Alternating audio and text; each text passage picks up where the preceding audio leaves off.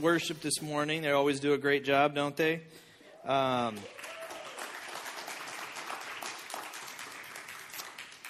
so, we've been on the series called Anxiety, uh, or, or Anxious About Nothing, but it's been about anxiety. And last week is kind of like you know, this is part three of the series, and if you've missed any of the series, you can you can go on YouTube or Spotify or uh, Apple Podcasts and find you know all the different parts of this series. And this is going to go through uh, the end of May. And I'm going to put a post out this week. I want to let you know Memorial Day weekend, we're going to have a special friend of mine, Kyle McLean. Um, he's a psychiatrist. He was my first counselor, but he's been my friend for for 20 years now. He's actually going to come and, and be with us and answer all of your questions because I know. I mean, like I said, you know, I'm, I'm handling the spiritual side of this, but there's a lot more to that. And so um, I'm sure that through this series, because you know I've had small group, my small group has had some great discussion on this series.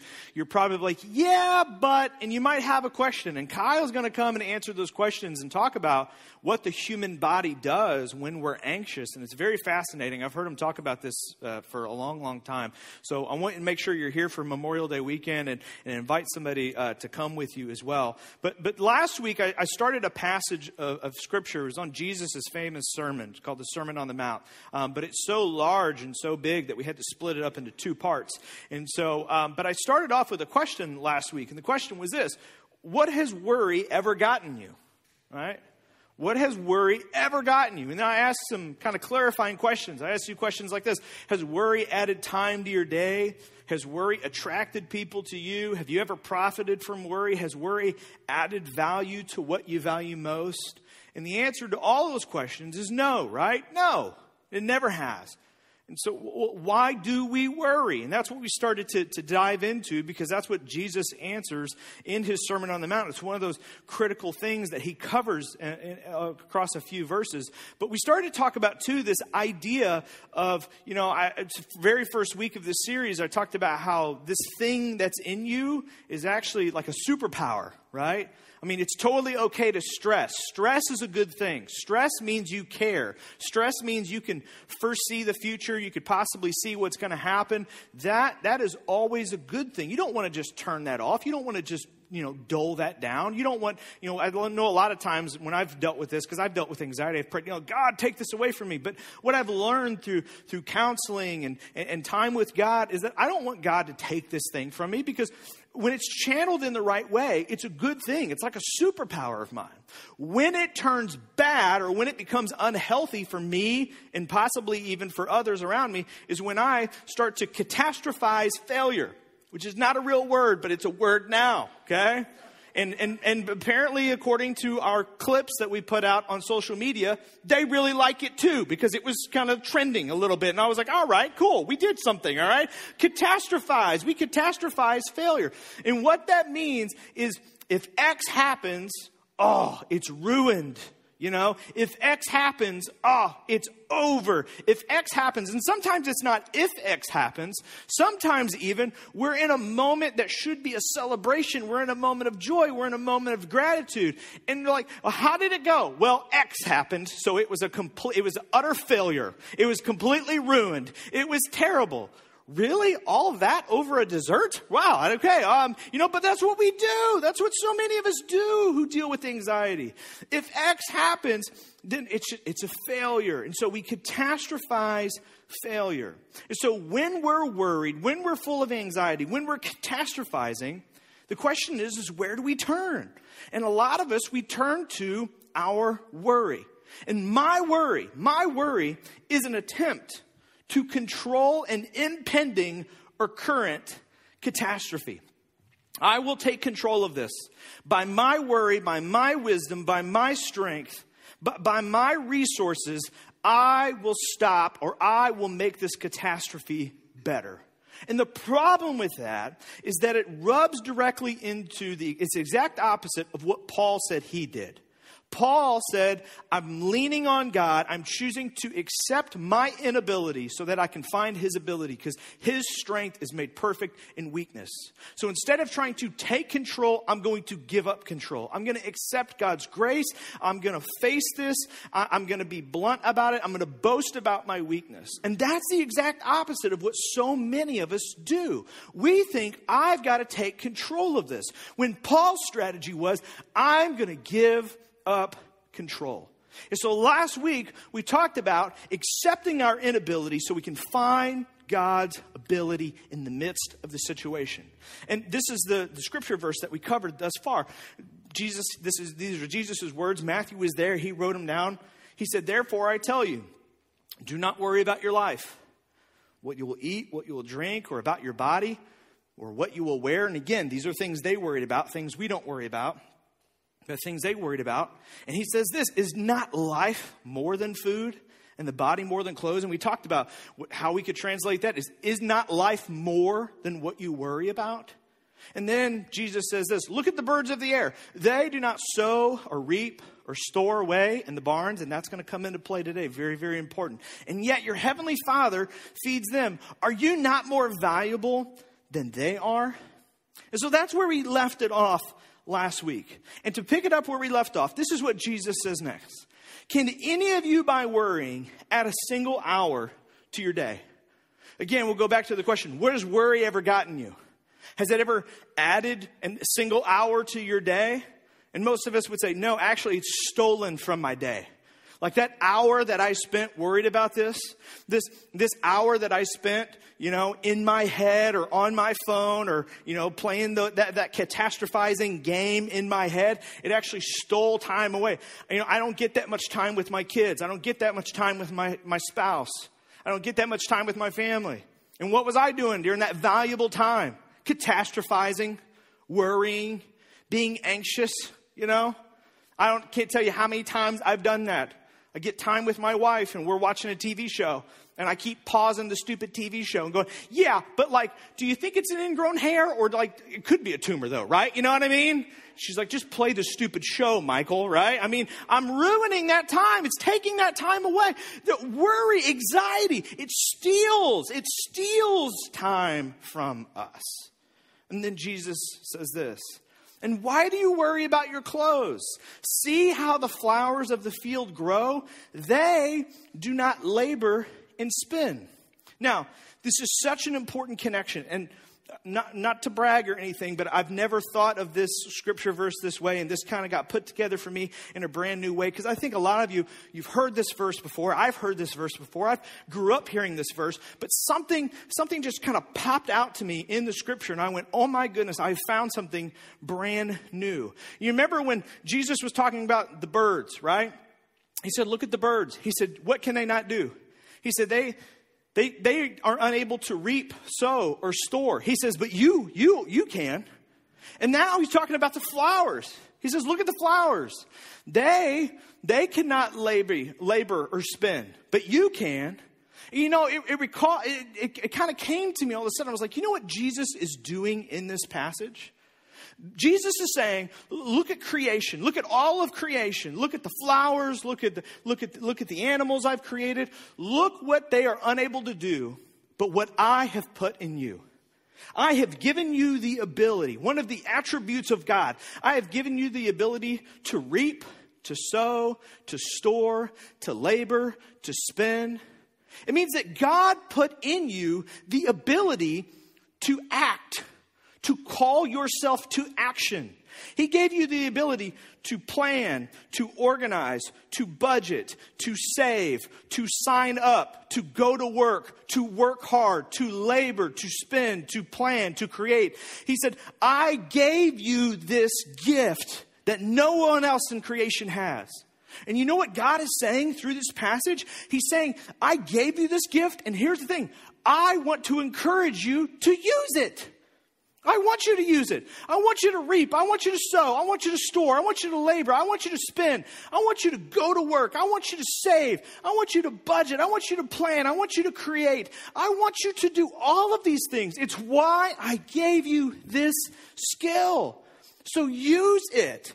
God has given you permission and is encouraging you to reap, sow, store, labor, and spend. Now, here's the thing, and I say this with all the love I have inside of me, okay? But this is the, I literally handed my wife my laptop last night and I said, Is this okay to say? And she said, Well, you're going to punch him in the face a little bit. So maybe don't say that one part, but yeah, okay. And so here's what I want you to hear. For some of you, the, and, and, let me back up for, for, for just a second. I, I was made aware that this is May is Mental Health Awareness Month. Okay? I didn't know that. May is Mental Health Awareness Month, which if you knew that, you probably thought, this church and this, their staff, they are so smart. Look how they planned this series around May Mental Health Month. I had no clue it was May Mental Health Month, okay? But I think that's a total God thing, that it's Mental Health Awareness Month, and God gave me this a few months ago and said, I want you to do this in May. So apparently God and the whatever, whoever's planning the worldly calendar, they are on the same page. But God gave me this, and He said, I, I want you to say this. And here's the thing for so many of you, I know because I'm your friend, because I'm your pastor, because I get the phone calls, you are not happy with where you are. Some of you, you're not happy with your health. You're not happy with your weight. You're not happy with how your body feels. You're not happy with where your budget is. You're not happy where your finances are. Some of you are going through some really hard mental health stuff. You are. You're really dealing with, with, with finding pleasure in your work. You're, finding, you're having problems in your marriage. You're having problems in your sex life. You're having problems with addiction. You're having problems with your kids. And here's the thing some of you are where you are because you refuse to reap, sow, store, labor, and spend. Here's the thing you don't like how you feel. You don't like how you look. You don't like how you think. You don't like how you relate. You don't like this thing. Well, here's the thing it will never change until you make the decision to do something about it. And God has given you the gift and God has given you the opportunity to reap and to sow and to store and to plan and to budget and to save and to go to work and to sign up for things and to put your body through things and to put your mind through things and to go to counseling and to go talk to somebody and to go see the doctor and to go get medicine. He has given you all of those skills, but you refuse to do anything about your problems. And I want to say this again with the most love that I could possibly say it. And I've had to say it to myself as I have dealt with anxiety. For you to refuse to do anything about your problem, but for your family and your friends and your kids and your spouse to be completely aware of what's going on in you and inside your mind and inside your heart and what's going on with your body, to put that on them and to do nothing about that is selfish. And again, I say that with all the love I could possibly say. And I've had to say it to myself for me to put my mental health problems, to put what was going on in my brain on my wife, and then her say, Well, what are you going to do about it? And for me to not go see a counselor for years, for me to not seek treatment, for me to not get help, for me to not do what I needed to do to make my, get my body where it needed to be and to feel better and to think clear and to be more focused, for me not to reap, sow, store, labor, and spend when God has given me that ability, that was completely selfish of me. And you should never, listen to me very closely, you should never, ever, ever put somebody in the position, somebody you care about, don't ever put them in the position where all that they can do is watch you deteriorate. Because for a spouse, for a husband, for a wife, for a child, for a parent, for a friend, as a pastor, whew, as a pastor, one of the worst things I have to do is watch and know something is going on in somebody's life and know that I can't do it for them. They have to choose to do it themselves and just watch them deteriorate and hope and pray to God that I don't get that phone call that they've made a terrible decision that's going to change the rest of their life. To get that phone call to find out they've had an affair, or they got caught, or they got in trouble, or they lost their job, or God forbid that they've taken their life. It is selfish to put people you care about in that position. Because God has given you the ability to take action. God has given you the ability to reap, to sow, to store, to labor, to spend. And you should use it because it's a gift from God that He didn't give anyone else in creation. Now, that brings up a very important question, though, right? Because some of us, oh, we take action, right?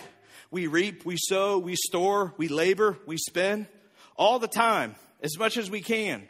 I mean, people who are anxiety ridden, this is, this is again, our spiritual gift is to take action. And I got a really, uh, really good text this week. They said, Hey, at any point in the series, are you going to address the balance or where the line is between faith and action? Because my spouse is all faith. My spouse is all, it'll be all right, it'll work out, it'll be all good. I call those people hippies. In church, we call them people full of faith, okay? But, you know, it's all gonna be good. My spouse is full of faith, and I am full of let's go to work, let's reap, let's sow. So where's the line? You need to answer this question, Pastor, or else you're gonna be doing marriage counseling in June, okay? And I'm gonna answer that question today because Jesus actually answers that question today too. Because there is a line. We should. We should reap, we should sow, we should store, we should labor, we should spend. But to what point? To what end? And Jesus is going to answer that question. But just hold on for a minute. So Jesus goes on and he says, Yet I tell you that not even Solomon in all his splendor was dressed like one of these. If that is how God clothes the grass of the field, which is here today and tomorrow is thrown into the fire. And then he says this Will he not much more clothe you? Jesus is trying to say, and again, Jesus is God in human form. So this is basically God saying this. He's like, Do you not see? Do you not, do you not understand that I'm there for you? I'm there for you in ways you can't even comprehend. Things I'm there in ways you can't even see. And then he says this He says, You of little faith. Which when we read that in English, right? We're like, ooh, oh, ooh, did Jesus just say we have little, we have little faith? But actually, something really amazing and interesting happens here. There's, there's two Greek words here. In the original translation, there's two Greek words here. And look, I didn't take Greek. I, I was able to get out of Greek in seminary because I had taken Spanish in high school. That was a stupid move on their part. So I'm not even going to try to read this because I tried, I tried, and that, that second word looks like pistachio to me, and I know that ain't right, okay? But there's two Greek words here, and they're not found anywhere else in the Bible. That's what's so interesting about this. So when Matthew wrote this, he was trying to not just say what Jesus had said, he was trying to help us understand the context of what Jesus did in the moment. And if you actually broke this down into Greek, like actually translated it word for word of what he said in English, this is what Jesus said Will he not much more clothe you, you little faithers, you? You little faithers, you. Jesus was doing like a play on words. Jesus wasn't saying, You of little faith. He wasn't pointing his finger at people. He was saying, You little faithers, you. I think so many times God looks at our anxiety, He looks at our doubt, He looks at our worry, and He doesn't, He doesn't get on to us. He doesn't fault us for it. He doesn't, he doesn't get mad at us. He doesn't look at us and go, You have little faith. I think he looks at us and go, You little faithers, you. Don't you know how much I value you? Don't you know how much I love you? Do you not know how much I'm there for you? You little faithers, you. You just, you make me giggle so much. How you worry so much. How you doubt so much. How you fear so much. You little faithers, you. Almost like, you know, he's saying it to a kid. He says that to them. And then he says this. So do not worry saying, What shall we eat? And what shall we drink? Or what shall we wear? For the pagans run after these things. And the word pagan just means everybody who's not a Christian. He's not, not saying anything bad to anybody. He's just saying that's, that's what the world does. That's what the world worries about. And you're not them. You're not like them. Look at, look at what you've seen. Look at the glory of God that you've seen. And I mean, we're able to look on the other side of the cross. They hadn't even experienced the cross and the grave yet. But I mean, if Jesus were standing here today, he'd say, Come on. That's what the pagans do. But look, you guys have seen the cross. You've seen the grave. You've heard the stories. Come on. Why are you worried about what you will eat, what you will drink, what you will wear? You know I'm there for you. You know what I'm able to do. And then he says this And your heavenly Father knows, your heavenly Father knows that you need them. Here's the thing about God, and we forget this so often because when we think of God, we think of us. We only think of God in our context. But you, we believe that God is not in a linear time like we are. God is in the here and now, but God is also outside of time. At the same time that, that God is in the here and now, He's also in tomorrow. He's in the future. He's outside of time. He's bigger than all that. He's in the past. He's in the future. He's in the present. He sees it all. He sees all the possibilities. And He allows us to have this incredible ability to have free will and to make decisions. And He can see, well, if they do that, that'll go there. If it goes there, it'll go that place. It's going to be really interesting to see where their story ends, but I can see all of the endless possibilities. And so God is even in the future because He knows what you need today and He knows what you've needed in the past, but God can see all the little things and where things are leading. And He's also in the future. He's also in tomorrow, also working working for our good and also doing things to help us along the way. That's how much your Heavenly Father knows you, loves you, and is, and is so powerful enough that He's able to do that. But He's already in tomorrow, He's already ahead of you.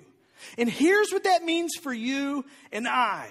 That when it comes between what's the line between faith and action, how much action am I able to take? And then when is it that my faith should kick in and I should let go and I should stop and I should let God be God? Where's the line where I embrace my inability?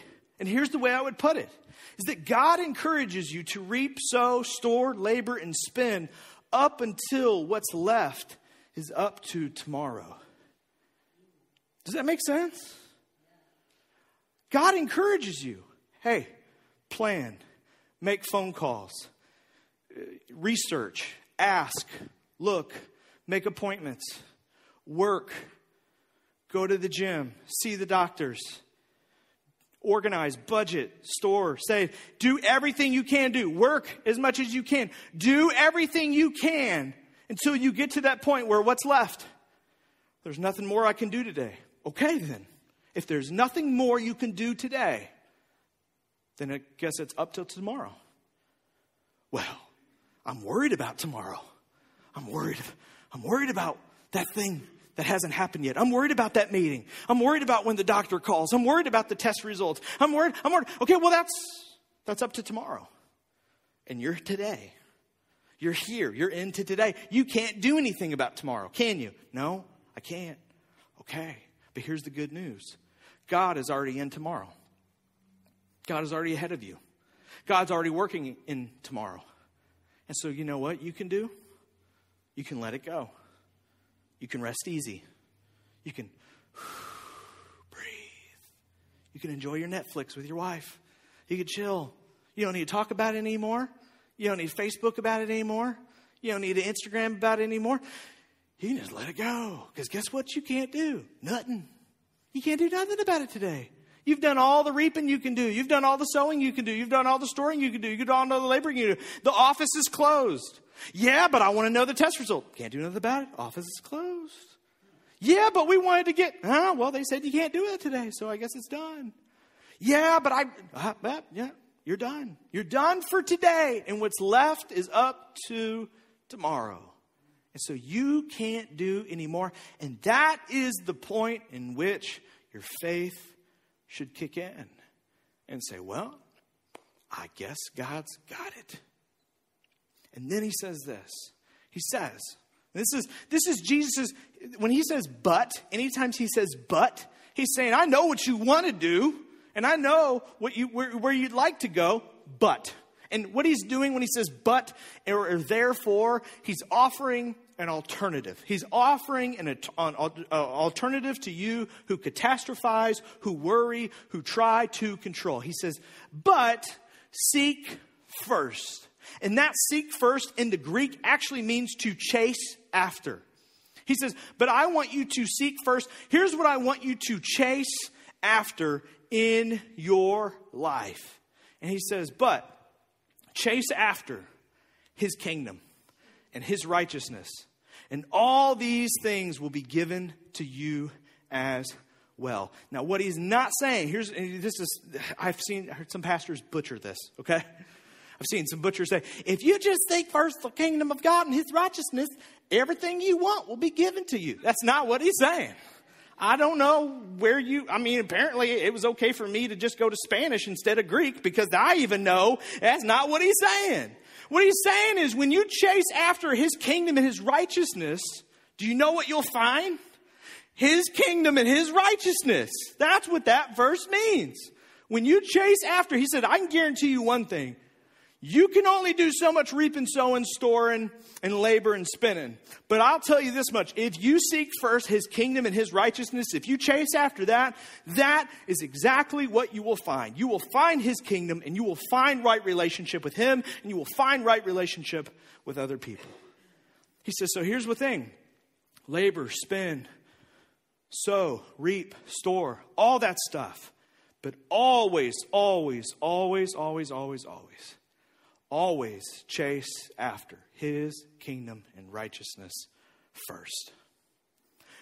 I've been hearing this saying said to me a lot. I ask people, how you doing? How you doing? How you doing? How you doing? How you doing? How you doing? And they keep telling me the same thing over and over again. It's driving me insane. So this is the second punch in the face, okay? This is the second shot. The First one was a jab. Here comes the left hook, okay? People keep saying to me, I'm just, we're just trying to keep busy. We're just trying to keep busy. We're just trying to keep busy. We're just trying to keep busy. Just trying to keep the kids busy. Just trying to keep busy. Just trying to keep busy. It's driving me insane how many times I've heard that lately. I mean, you know it. I see it, right? We're just trying to keep busy. And the thing is about keeping busy, and I get it because I'm a millennial, right? A lot of you are young people. It's not even a young people thing, I think it's an everybody thing. But why do we try to keep busy? Because if we keep busy, do you know what happens when we keep busy? Time goes by faster. And what happens when time goes by faster? We can get to tomorrow sooner. Right? We figured out a life hack, right?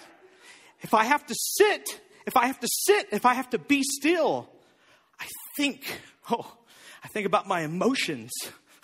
I think about the state of things. I think about what I ought to be doing.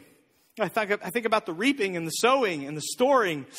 Ooh, I think about those things. Oh, I don't want to think about those things. I don't want to, I don't want to, oh, I don't want to stress about those things because if I start to stress about those things, I might start to catastrophize about those things. And if I catastrophize about those things, I'll start to worry about those things. So what are we going to do? Well, we need to get to tomorrow quicker. Okay, what are we going to do? Occupy ourselves. Let's occupy ourselves. Let's keep busy. What are we going to do Tuesday night? We're home. Okay, that's bad. Let's get out of the house.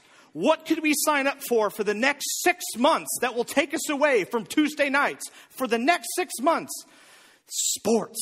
Okay, that's what we'll do. Dancing. Okay, that's what we'll do. Pilates.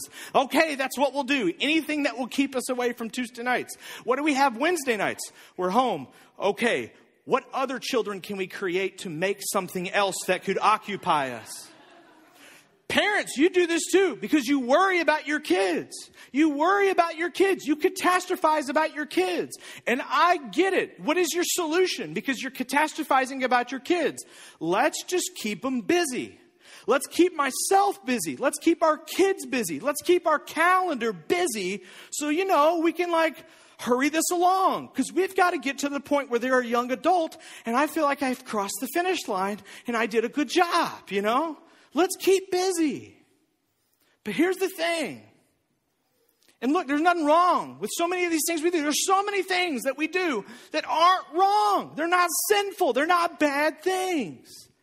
But here's the thing some of us, we keep so busy that we miss the reaping and the sowing and the storing and the laboring and the spinning that God wants to do in our life. How many times do we keep ourselves so busy that we take ourselves out of being in worship with God? How many times do we keep ourselves so busy that we end up not even able to spend time with our family, not spend time around the dinner table with one another, spend time asking the important questions in life, spend time getting to know each other, spend time investing in our marriage, spend time in prayer, spend time learning, spend time being able to work on ourselves. Spend time being able to be healthy and feel better. Spend time going to a counselor and, and, and trying to seek treatment and trying to seek help for the experiences and the trauma that we've had in the past. So many times I talk to people who are interested in seeing a counselor, who have had this conversation with their spouse, and they're like, Would you please go talk to somebody because I'm watching you deteriorate in front of me? And I'm, it's so painful to watch because I can't do it for you. And this is a you thing that you have to choose to do. And we have those moments, and what do we always tell them? I said it so many times in my life. All right, I'll go see a counselor. You're right. I need to talk to somebody, and I will, and I will. And then the next day, Kate will text me. Did you, did you, did you find a counselor? No, I got too busy. I was busy at work. And you know, we got that thing tonight. We got CrossFit tonight.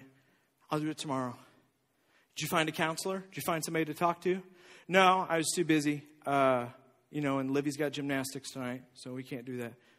Did you find a counselor? Did you call the doctor? Did you were you able to to to, to you know do what you need to do? Were you able to reap, sow, store? No, I got busy. We got and we got church tonight, so I'll take it. Over. Kate will just stop asking at that point because she knows. She knows what I'm doing. I'm just trying to keep busy, keeping busy. And let me tell you something. One of the biggest things, I, I think faith, I thought of this analogy this week. I think so many times when it comes to our faith, we think of it as like a brick in our hand, right? And we just pull out our brick. Got my faith. Got my hope in Jesus Christ. Here's my brick, and I can hold it and I got it. It's a terrible illustration because you know what it is? Anything. Faith, love, hope, joy. It's not a brick, it's sand. It's sand that you hold in your hand. And the minute that you start to kind of open those fingers just a little bit, it just starts to pour out. It just starts to little tiny grains, and then we just get a little looser and a little looser and a little looser. And before we even know it, love, faith, hope, joy can just slip through our fingertips because we didn't reap, because we didn't sow, because we didn't labor, because we didn't spend, because we kept ourselves so distracted and we kept ourselves so busy that we lost what we really want in life. So here's the thing I, I don't think you should keep busy, I think you should be active in the kingdom. And again, a lot of pastors have butchered this verse. And that's why you should sign up for a surf team this Sunday. You know, that's not what I'm talking about. Because the kingdom is not about just the church activity. I believe that the church is the epicenter of the activity of God in the world. But when he says be active in the kingdom, what I'm talking about is God wants redemption for you. God wants healing for you. God wants to draw closer to you. God wants to encourage you. So when he says be active in the kingdom of God, he is saying, I want you to read reap and sow and store and labor and spend towards that healing that I want you to have, towards that redemption that I want you to have, towards that life that I want you to have. And that's so much more than just going to worship and to going to church. But you know what? Sometimes being active in the kingdom of God means going and seeing a counselor. Being active in the kingdom of God means sometimes going and talking to somebody. Being active in the kingdom of God means praying and studying and learning and worshiping. It's so much more than being involved in church activities. It's being involved in the righteousness and the grace and the kingdom of God. And some of us, we miss it because we're keeping just too busy in life. Because we're just trying to get to tomorrow. We're just trying to get through the week. We're just trying to get to the month. We're just trying to get to the school year. We're just trying to get through the season of sports. We're just trying to get through life. And we're missing what God has for us. And he says this next. He says, So therefore, do not worry about tomorrow. Don't worry about tomorrow. then he says this For tomorrow will worry about itself. What do I do? I should labor and I should spend, I should reap, I should sow, I should do, I should take action in my life. But what happens when I've done all I can? Well, then, guess what? There's a beautiful gift waiting for you. It's called tomorrow. And tomorrow is a new day. And tomorrow is a new opportunity. And you know what? It really doesn't matter if you only did it once. Because let me tell you something about counseling. One counseling session ain't going to cut it. Working out, one workout session ain't going to get it. One day of eating healthy, not going to do it. One date with your wife, not going to do it. One day with your kids, not going to do it. But tomorrow is coming. And you know what? God is already into tomorrow, working on tomorrow and preparing tomorrow for you. He says, So therefore, do not worry about tomorrow, for tomorrow will worry about itself. And each day has enough trouble of its own. You know what the beautiful thing? It's some, somebody needs to hear this this morning. Somebody needs to hear this. Sometimes at the end of the day, I think God just wants to look at you and say, You've done enough. Just stop. You've done enough for today. And you know what? Everything's headed in the right direction. Everything's okay. Everything's good. Stop. Don't worry. You, you've done all the laboring and spinning you can. You've done all the reaping and the sowing that you can. Today has been a good day. Today has been enough. Be at peace. See, some of you, you miss out on peace and you miss out on joy because you steal it from yourself. We'll call that the third punch. You steal it from yourself, you take it from yourself. Today has been enough, and you've done enough for today. So Jesus says, rest easy. Reap, reap, sow, store, labor, spend, but leave tomorrow for tomorrow because today has been enough. So, I want to give you a couple things to do. And the first thing is this the first thing I would encourage you to do is to reap, sow, store, labor, and spend. Uh, honestly, I, thought, I thought about this in my office because I literally wrote the ending of this sermon this morning because I was laboring over this. And I thought, man, you know what? If there was one good thing I could hear from this message is I would hope somebody, somebody would hear this. And when they left and they got in the car in the parking lot, they would turn to their spouse or they would turn to their parent or they would turn to their friend and they would say, I need to apologize to you. I need to ask for forgiveness because I, I know what's gone on in here and in here. And you know what? I felt convicted today because I've put that on you and I've put my happiness on you and I've put the responsibility on you to make my life better. When really what I should have been doing is I should have been reaping and sowing and storing and laboring and spend. And I should, I should be making my, putting, making my health a priority, my mental health a priority. I should be taking care of this. I need to go see a doctor. I need to go see a counselor. I need to talk to pastor about this. And I've put that on you, and you've been not able to do anything but watch me have my good days and my bad days. And, and I want to apologize to you, and I want you to know Tomorrow, I'm calling them. Tomorrow, I'm signing up. Tomorrow, I'm going to do something about it. Some of you need to reap, sow, store, labor, and spend. You need to do something about how you feel. You need to do something about where you're at. You need to do something about your debt. You need to do something about your addiction. You need to do something. Others of you, you're doing too much, okay?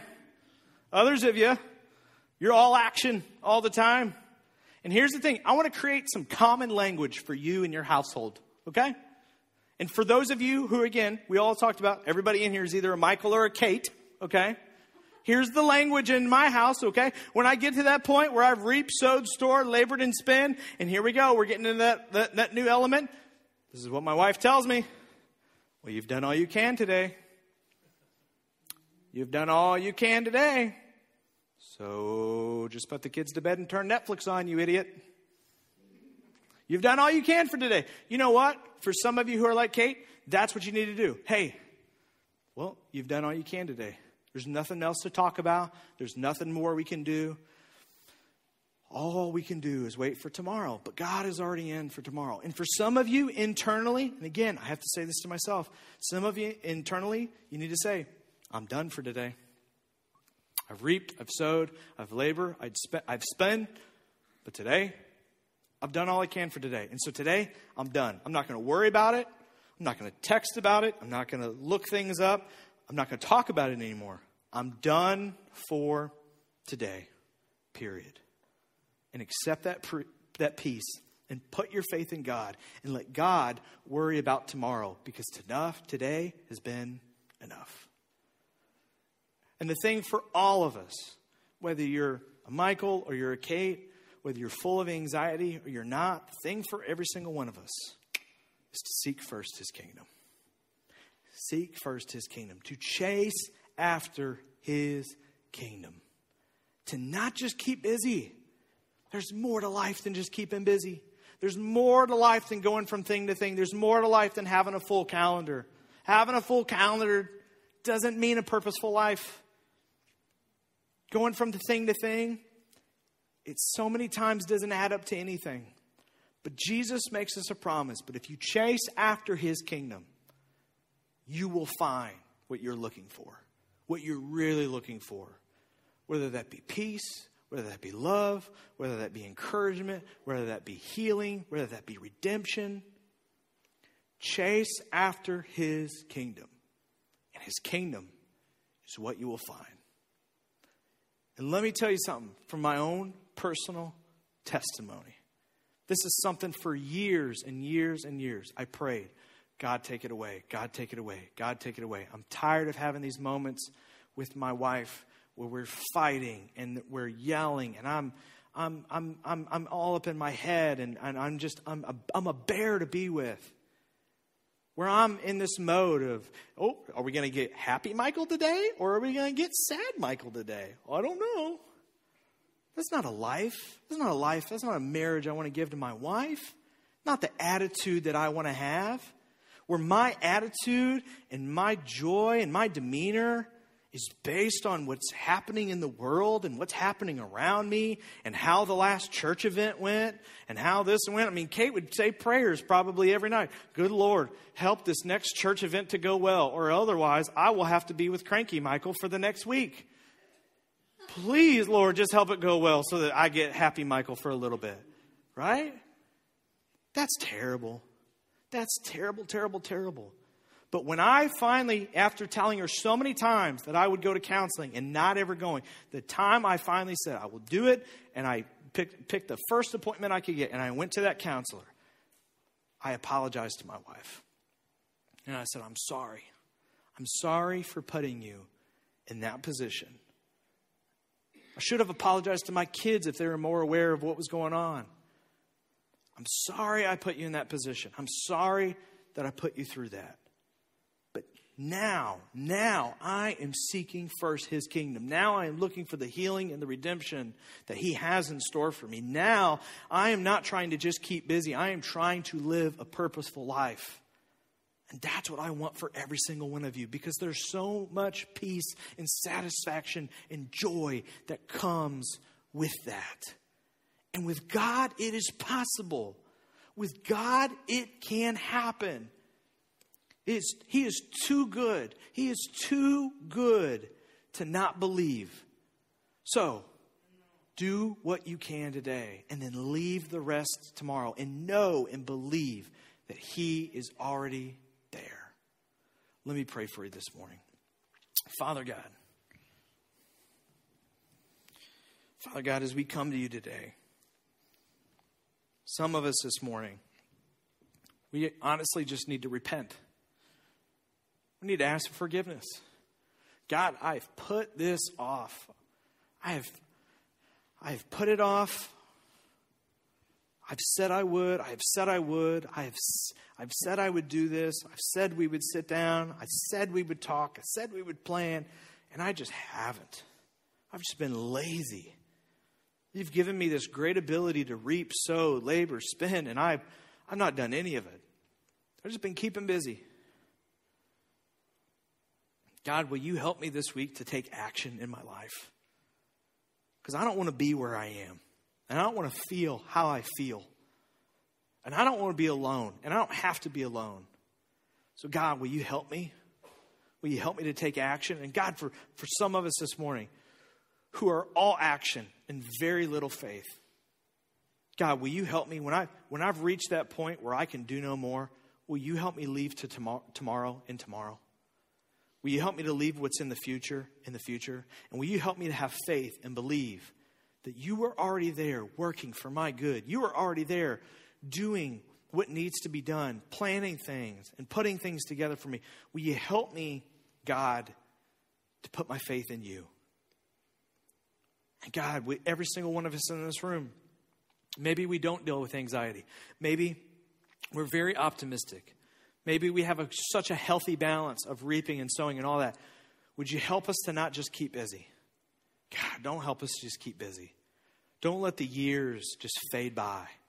Years with our kids, the years with our teenagers, the years in our marriage, the years with our friends. Help the years not just whew, fly by. Because it's not about just getting to tomorrow. It's not about just getting to the next thing. It's not about just getting through this season or this school year or whatever it may be. God, will you help us to chase after your kingdom? You help us to chase after your righteousness? You help us to chase after the life giving, purposeful things that you have for us? And that's not always church stuff, God. Sometimes that's redemption, sometimes that's healing, sometimes that's planning. God, whatever it may be, will you help us to spend time in prayer with you and asking, God, what is your will for me today?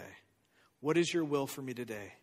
Where is it that you want me to reap, sow, store, labor, and spend? Help me, God, to seek first your kingdom. Because we believe that you are a wonder working God. And it is we are, you are too good to not believe to not believe. You are too good to not put our faith in. So you help us today put our faith in you? In your name we pray. Amen.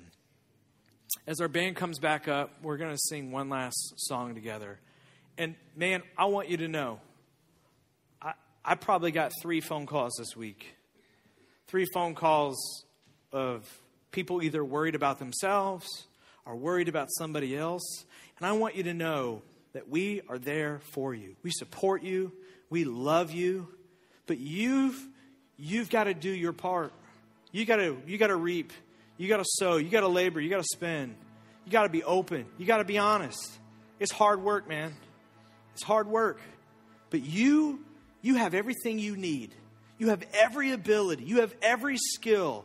You have people who believe in you and you have the help and the resources around you to get through this and not just survive it, not just keep busy, but to grow and to, and to mature and to become more like Christ, to become the man that God knows you can be, to become the woman God knows you can be, to become the parent, to become the spouse, to become the leader that God knows you can be. But you've got to put it in His hands and you've got to make the hard decisions and put in that work. But you've got this. I believe in you and I know you've got it. Will you stand up and worship with us this morning?